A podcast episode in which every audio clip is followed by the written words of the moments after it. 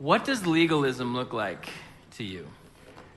If you think about that phrase, legalism, what comes to mind? Uh, it might look like this for some of you. Maybe you grew up in a church tradition where you were out in public and you saw a couple that goes to your church enjoying a glass of wine, and you were like, I had so much respect for them. No, I don't. This is what legalism does look like to some. Um, what if you found out somebody ended, you know, their day watching a television show and you were like, I can't believe they watched that show. I had so much respect for them. Legalism might look like that for you. But there's another side to legalism that I think I've also heard um, when I hear someone say, uh, well, we, we love the Bible, but we're not legalistic about reading it. Or um, somebody invited me to church or a small group, well, we're just not legalistic. We don't, we don't do all of those things. Legalism might look like that to you. Legalism is a very strange beast, and I want to make sure we're very clear this morning because the acts themselves are not legalistic. To not drink a glass of wine is not legalistic. To not watch a show is not legalistic. To choose to read my Bible is not legalistic. To choose to want to be a part of church, to pray, to go to small group, that is not legalistic. Those are simple acts. Doing or not doing, it doesn't make the act legalistic. Legalism has everything to do with your heart when you think about those things. Legalism tends to cause us to compare ourselves with other people, and boy, does it try and make us think we are better off with God. Legalism is an issue of the heart. I can do this, and I can be good before God. Several years ago, um, Michael Bloomberg, who was the mayor of New York City, he was known for his anti smoking, his healthy eating campaigns, uh, his desire for stricter gun laws, and at the death of a classmate, he said this to an interviewer, and you can, you can see it on the screen. He says this I'm telling you, if there is a God, when I get to heaven, I'm not stopping to be interviewed. I am heading straight in. I have earned my place in heaven. It's not even close. Legalism is an issue of the heart. It says, I can do more to impress God than what Christ has done. It is very dangerous and it can kill us. And what we are going to see Paul fighting against is it will enslave us. But there's two sides to it there's legalism and there's idol worship. And we'll talk about both in just a second. Paul, in Galatians chapter 4, starting in verse 19, he gives us this description of how he's really feeling. He says, Oh, my dear children, I feel as if I'm going through labor pains for you again. And they will continue until Christ is fully developed in your lives. I wish I were with you right now so I could change my tone. But at this distance, I don't know how else to help you. Paul is saying, Look, I'm, I've got a pen and I've got paper. And I know you can't see how I'm really feeling passionate about you, but I can't change my tone. It's like when we send a text message or an email and we just think we just think, "Oh man, this is this is a simple phrase. I'm sending it." But because people don't know your your, your the way your body is sitting or the way your uh, your face is acting, you get a text back like, "I th- I thought we were friends." And you're like, "All I said was see you tomorrow." Like this is the problem with the written word when you're trying to communicate something that is so deeply uh, in, in, you. Like Paul is going, I, my, I wish you could see my face and my tears and my, my body in its posture because I am in pain for you guys. But the tone of the letter is intense, and it needs to be because everything is on the line if they miss this. Paul can't get them any other way, so he writes this letter. And he's trusting that God will communicate to them through these words. The, the intensity that Paul feels is because he knows what's on the line is what God values most. Listen to Paul's words. Romans chapter 8, he says this, and we know that God causes everything to work together for the good of those who love God and are called according to his purpose for them. For God knew his people in advance, and he chose them to become like his son, so that his son would be the firstborn among many brothers and sisters. And we've talked about God as Father in this letter to the Galatian church by faith. It means we are heirs. Uh, we have received all that God wants to give us through faith. Verse 30 says, And having chosen them, he called them to come to him. And having called them, he gave them right standing with himself. And having given them right standing, he gave them his glory. Into the Corinthian church, Paul goes over this again. He says, But whenever someone turns to the Lord, the veil is taken away. For the Lord is the Spirit, and wherever the Spirit of the Lord is, there is freedom. So all of us who have had that veil removed can see and reflect the glory of the Lord. And the Lord, who is the Spirit, makes us more and more like Him as we are changed into His glorious image. And then in 1 John, John, the, the, the, the, the one loved by Jesus, says, Dear friends, we are already God's children, but He has not yet shown us what we will be like when Christ appears. But we do know that we, are, we will be like Him, for he will, we, we will see Him as He really is. I'm telling you, you and I will spend way more time speculating about the unknown will of God. We will. We want to know so many answers, so many questions. God, why'd you do this? God, what's this about? What's the purpose of this? What's the purpose of my life? What are, we want to know all the hidden things. The power of the scripture is that he has revealed a few things. That if we will build our life on the few things, all the unknown things, they won't seem as much of a big deal. And what we know about the scripture, what we know of God's plan, is that He has revealed that He is transforming us into the image of His Son. You can take that to the bank. You can go, I don't know God's will today for what's going to go on that I haven't seen, but I know that what's revealed here is that He's at work. He is working in me, He is shaping in me, He is changing things in me so that I'll look like Jesus.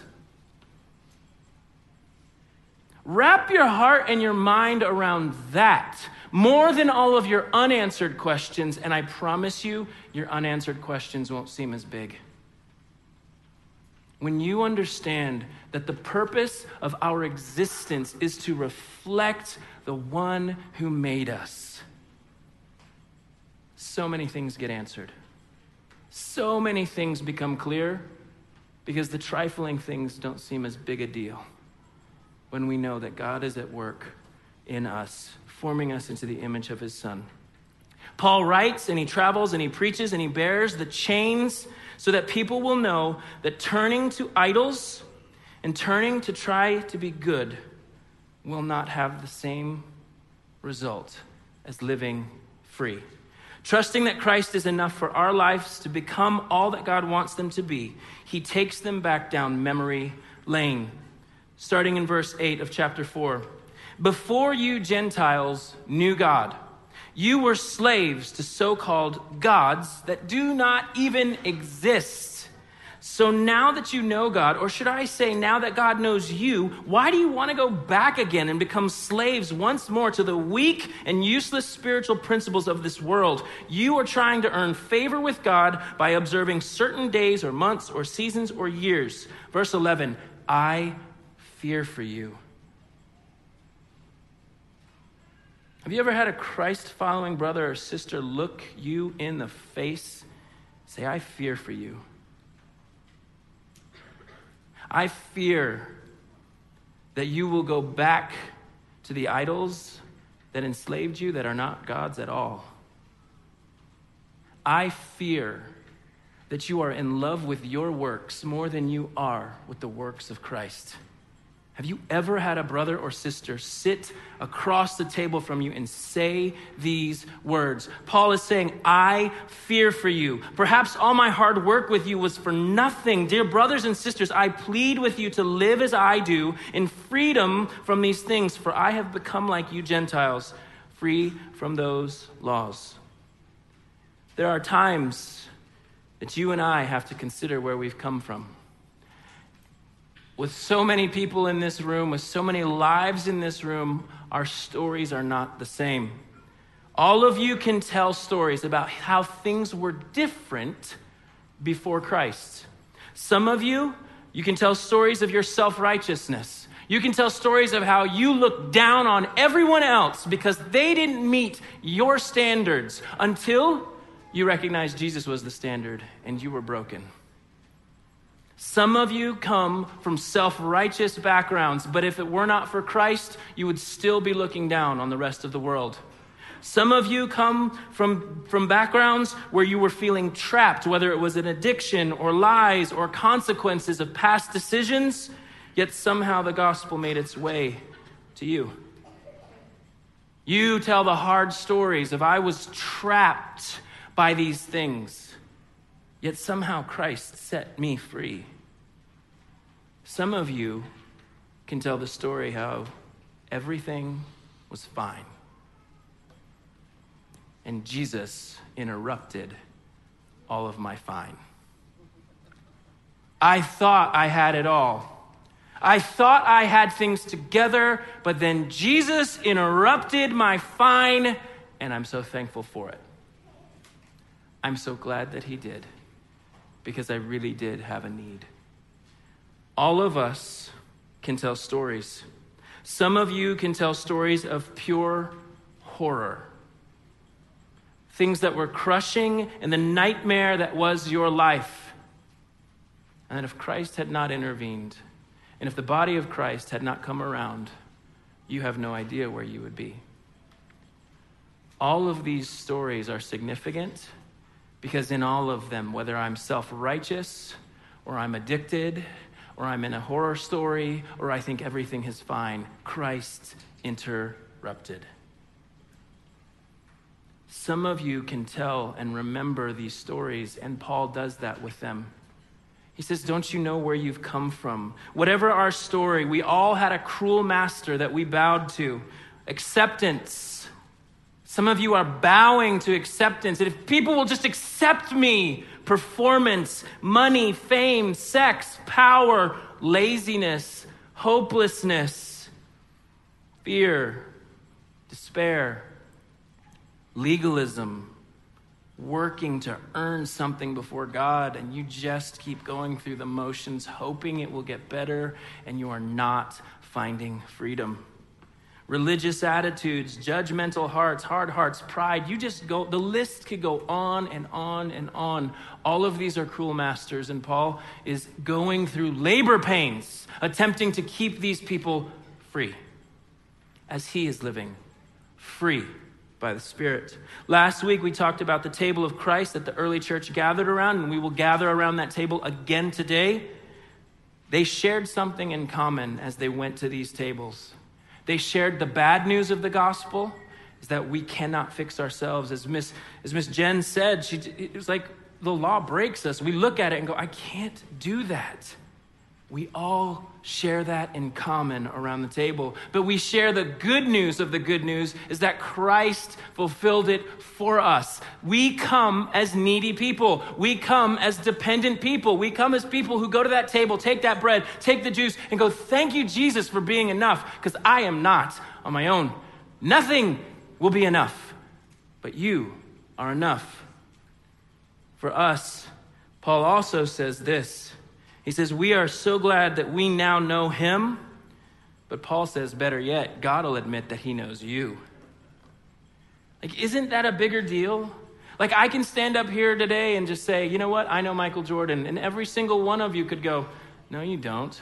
But if Michael Jordan were to walk in and be like, I know Jason, he's my man. We go and eat dinner together. He dunked on me one time. He did all, I mean, I, like, if he were to admit that he knows me, that would change everything. See, I can say I know someone, but to have that person va- validate and go, I know him. That's a great feeling. Let's just take it to another level. Like, you have friends that will admit they know you. Like, just think about that for a second. Like, there are people who will be like, those are my people. You have people who will admit that they know you. Count it a blessing. Because there are some people who don't have that.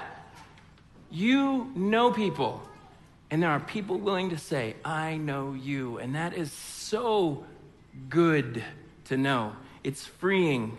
And the fact that God would say, I know them. And this was to people who thought they were without a shot. This is to people who thought they were out of the story. This is for people who thought there is no way God would have anything to do with me. And now I'm not just being able to say, I know God, but God is actually going, huh, I like that one. We're, we're good. I know Jason. What a privilege to consider where we've come from and to who will admit that they know us creator of the universe, would look on us, say, I know you. You're my people. This is so freeing. You can see why it would be considered labor pains for Paul. In these two points, Paul reminds them where they've come from and who they know. And the danger is you have Jewish believers going back to trying to work hard to earn God's love and earn God's favor and earn God's acceptance and approval. And you have Gentile believers who are probably tempted to go, you know what? Well, if Jesus has covered me, I can go take all my idols too. I can just add Jesus to my stand of things that I love. Jesus can be in there, but then this can be in there, and then this can be in there, and I can do whatever I want, right? And Paul's saying, no, you're actually going to find yourself bound up just like those who try to live by the law, just like those who try to put all their idols into the pouch and say, This is all mine, and Jesus is just a part of it. And he's going, No, you are going to be trapped, and it is not going to end well for you. This is not the first time that this has happened. One month after one of the most incredible rescue missions of all, the Israelites have been wandering the desert They've been on a mission, they've been on a journey. God has stepped in and rescued them miraculously. You find them wanting to go back to slavery. Exodus chapter 16 says this These are the Israelites complaining. If only the Lord had killed us back in Egypt, they moaned. There we sat around pots filled with meat and ate all the bread we wanted, but now you have brought us into the wilderness to starve us all to death. Talk about whining. Talk about complaining. See, here's the thing you read the story, we understand there's no evidence that they were actually starving. There's no evidence for it. They're looking around and going, Oh, I just wish we were back in Egypt. Never mind the whips on our back. Never mind when our kids were taken from us. Never mind the terrible circumstances we were living in, but at least we had pots of meat to go back. This is the problem. We don't see people falling off and dying, nor are they sick with disease. For the last month, they have, they have had everything they needed. My guess is where things got hard and where complaints started coming is because they couldn't predict and couldn't control tomorrow. Isn't that our problem? That's not easy, right? Like we want to be in control. We want to put everything in our hands. We want to be the ones who get it done. And the Israelites didn't have that. They didn't have control of tomorrow. They were learning to live by faith when they had lived by sight for so long. Everything that was familiar, everything what I know, control, nothing having to wait, going after what I think is best. Guys, that seems really attractive to the control freaks that we are. Doesn't it? God lets these people know, and He gives them this manna from heaven. Daily, he says, You will have enough for today, but don't you pick up some for tomorrow. Except for the Sabbath, you will have what you need for today. And that makes us furious, doesn't it? God, just a couple days down the road, maybe. Give me a week of provision. That would help me so much. We are living by faith. The manna is not just a lesson about God's provision for the physical the manna is a pointer to a time when God would provide the bread from heaven that would meet our needs. The other bread from heaven would meet all of our needs and keep us full, and He would provide us rescue. This is Jesus.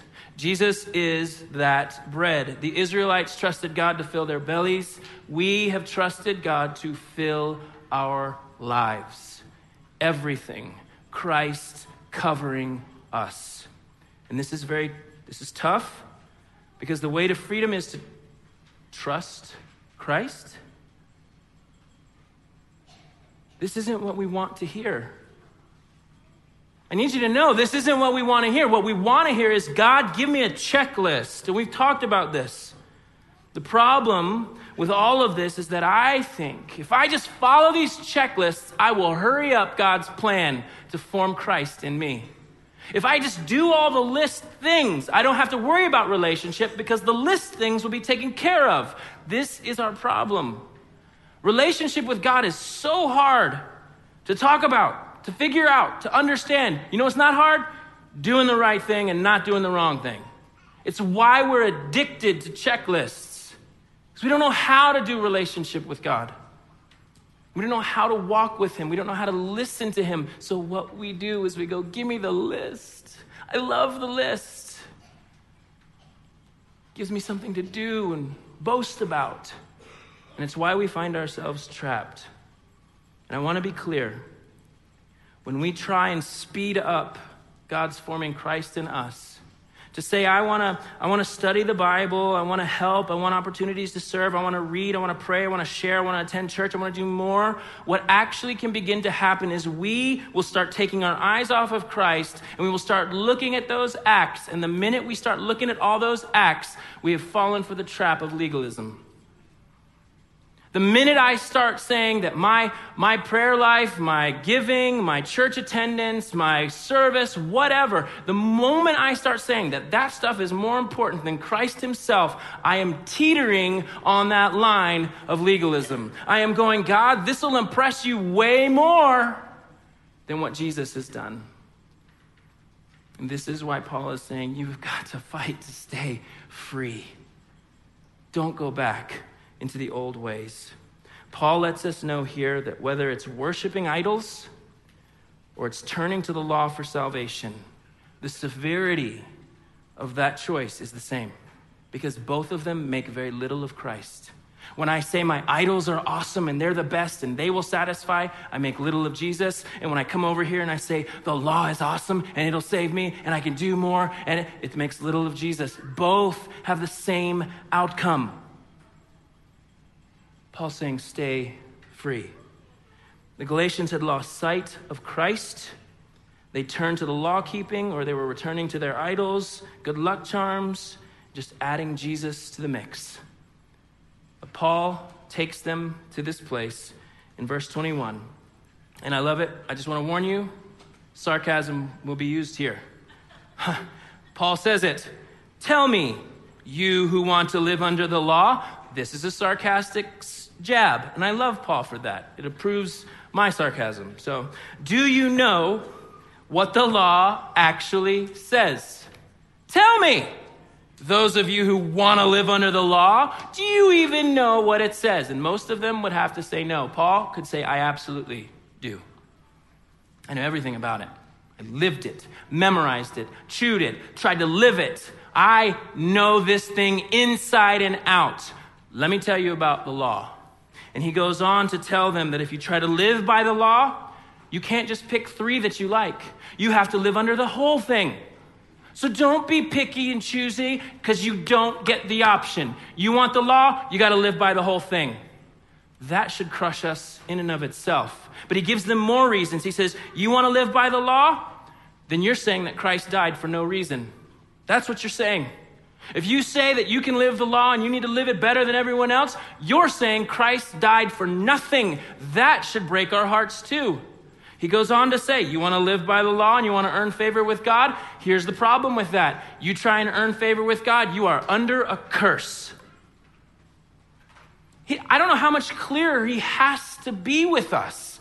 But because we are people who are stubborn and prideful, it's this kind of reminder that fights for us to stay free.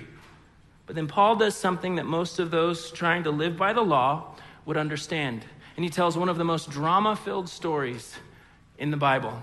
This is a drama scene that would fill most of the time of a sleazy daytime talk show kind of thing. And it's the story of Abraham and Sarah.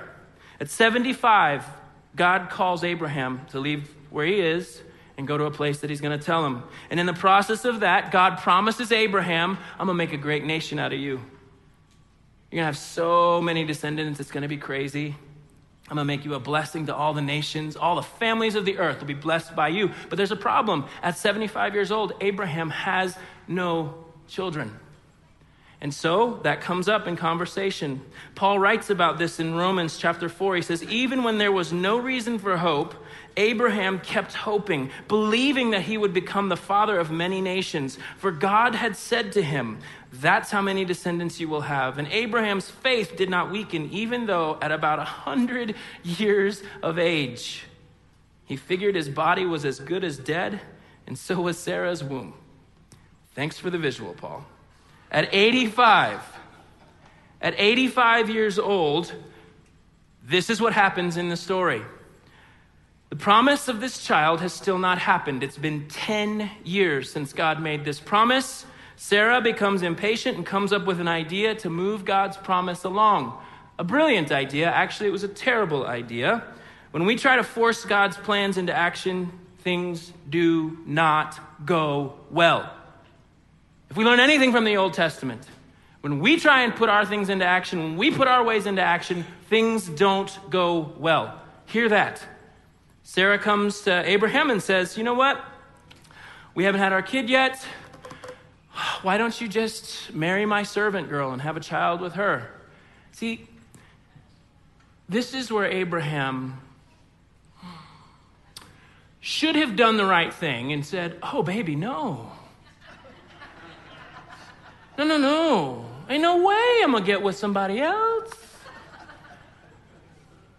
But he didn't say that. He's like, meh, okay.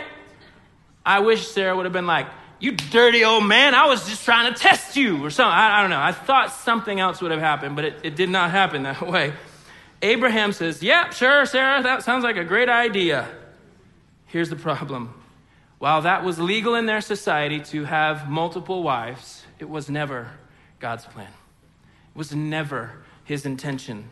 And at 86 years old, Abraham and Hagar have a child. And as you can imagine, everything went smoothly from there on out. No, it did not. In fact, Sarah gets incredibly jealous. The house that they are living in becomes a nightmare, and Sarah ends up throwing Hagar out of the house. But the Lord actually steps in and he cares for Hagar and he says, I will care for you and for your son. And a, a, beautiful relationship. You can read about this in Genesis 16 through 20. Hagar recognizes God as the one who sees her, and he will be the one who cares for her in this messed up situation. But at 99 years old, God speaks to Abraham again and he promises them their child. And the child will be on the way, and his name will be Isaac, because that means laughter. Because when Sarah heard about it, she laughed. It's just part of it.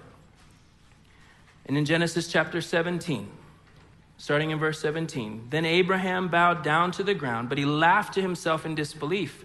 How could I become the father at the age of 100, he thought? And how can Sarah have a baby when she is 90 years old? So Abraham said to God, May Ishmael live under your special blessing. This is the child that he had with Hagar.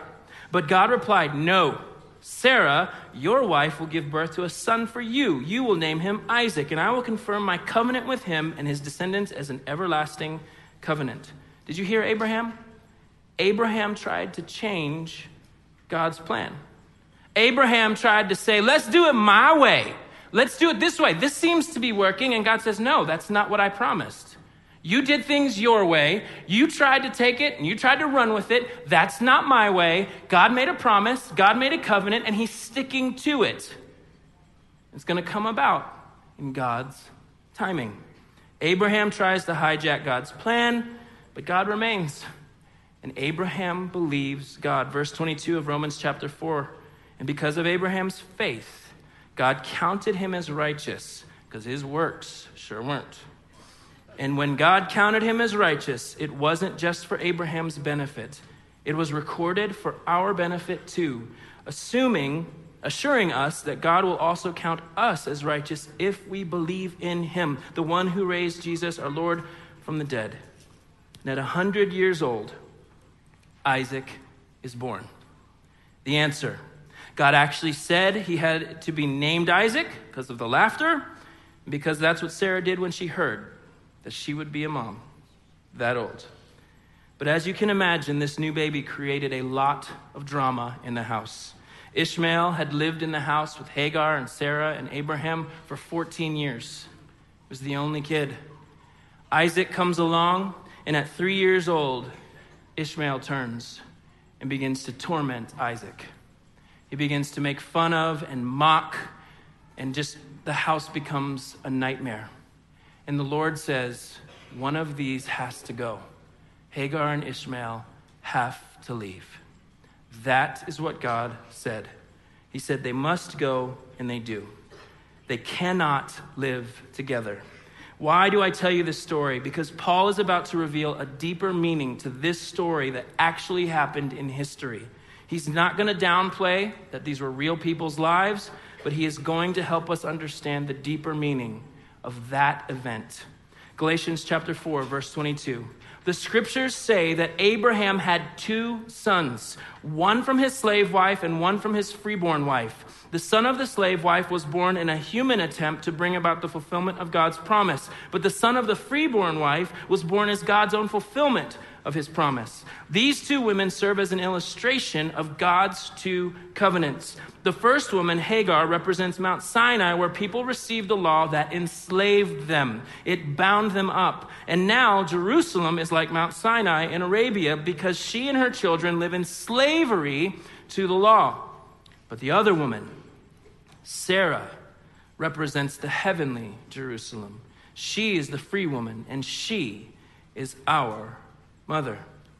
Sarah's plan to let Abraham have a child with Hagar and the eventual birth of Ishmael represent our human efforts to bring about God's promise.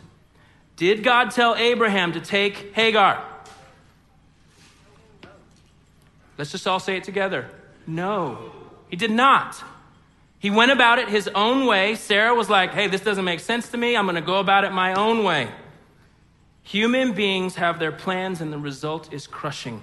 They were tormented, their efforts left them bound and troubled, and even more specifically, these two women serve as illustrations about the old law and the new promise of Christ. Hagar, the law, human efforts, Sarah, freedom, and the work of the Spirit. This picture shows us what freedom looks like. God's plan to bring about His promise. He brings it about in His way. He doesn't need us to move, manipulate, or work towards it. Isaac is a visible reminder that God says, God does. And bringing it all back around, Paul concludes this portion of Galatians 4 And you, dear brothers and sisters, are children of the promise, just like Isaac. But you are now being persecuted by those who want to keep the law, just as Ishmael, the child born by human effort, persecuted Isaac, the child born by the power of the Spirit. But what do the scriptures say about that? Get rid of the slave and her son, for the son of the slave woman will not share in the inheritance with the free woman's son. So, dear brothers and sisters, we are not children of the slave woman, we are children of the free woman. So Christ has truly set us free. Now make sure that you stay free and don't get tied up again in slavery to the law.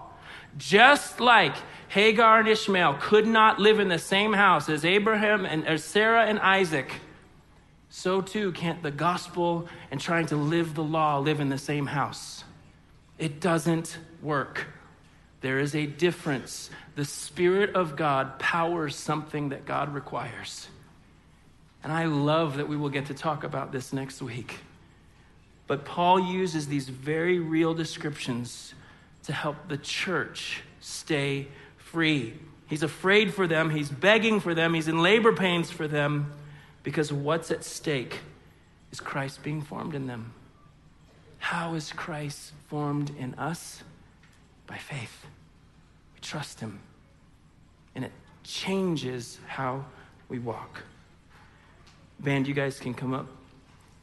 As we close this morning, I've been listening to an audiobook on my runs called The Things They Carried. It is a very difficult book to listen to. It's about the Vietnam War. and it is, it is painful to listen to.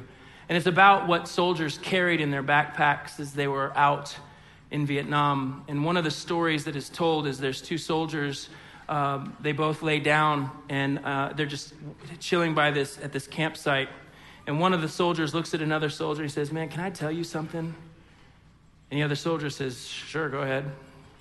He says, "You, you know what I wish for if I had one wish?" He was like, "No." He says, "If I had one wish, I wish I could get a letter from my dad tomorrow." And I wish that that letter from my dad would say, Son, I don't care about the medals. Because he says later, he goes on to explain that the reason he joined, he, went into the war, the reason he didn't show fear or being afraid when he was drafted to go fight a war he didn't even understand was because his dad just kept harping on all the medals that he would win and all the things that his son would do. And he wasn't being courageous. He was just afraid of screwing up and being somebody who, who didn't let, who let his dad down. All this guy wanted was a letter from his dad that says, I don't need to see any medals.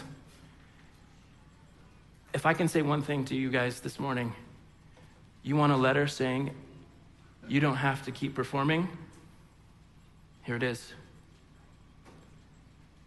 Some of you never heard the phrase, I don't care about the medals that you win. If I can tell you one thing this morning, it is that God doesn't need to see your medals.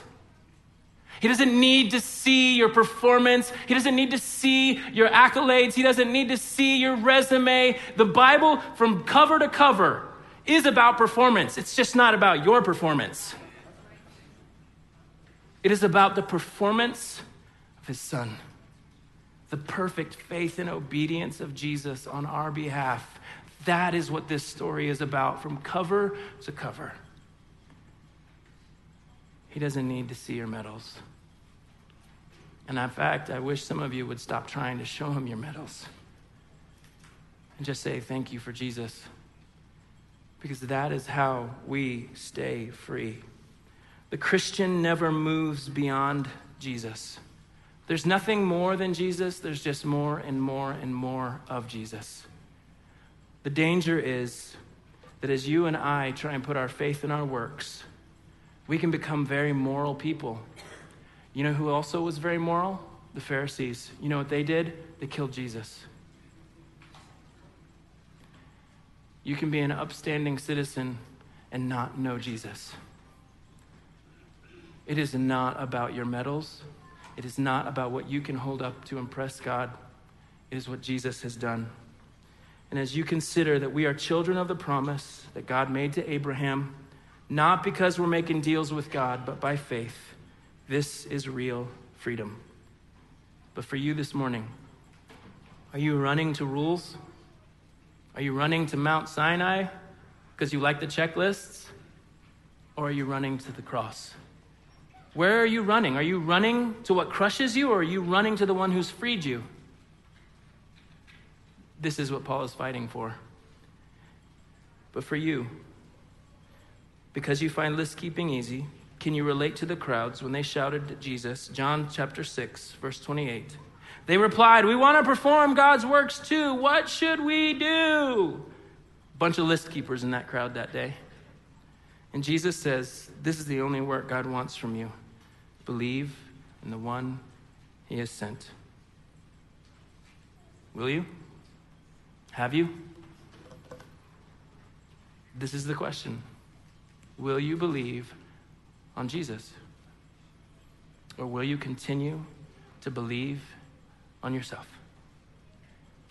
Those are the two options in life to lean on your own understanding or to lean on his promises. As we go to the corners of the room this morning, we are leaning on his promises. We are leaning on the fact that God said, I will save you. You cannot save yourself. When you take that bread and you dip it in the juice, you are saying, Jesus, in my place, thank you. Thank you that you lived the perfect life that I could not live. Thank you that you died the death that I deserve to die. And thank you by your resurrection, I receive the reward that you got. doesn't, doesn't make sense to our world, doesn't make sense to a lot of people. But to us who are being saved, it is the power of God. And I'm so thankful for it this morning, and I pray that you will be as well. Father, we love you, and I just, I'm begging you that we will not teeter on the line of loving our idols and being bound by things that are not God at all, and loving our legalism and the rules and being able to say we keep these things, but we don't even know who you are. Free us, break us free, so that we truly are, as Paul will say next week, free to serve you. It's different. It's all different because of Jesus.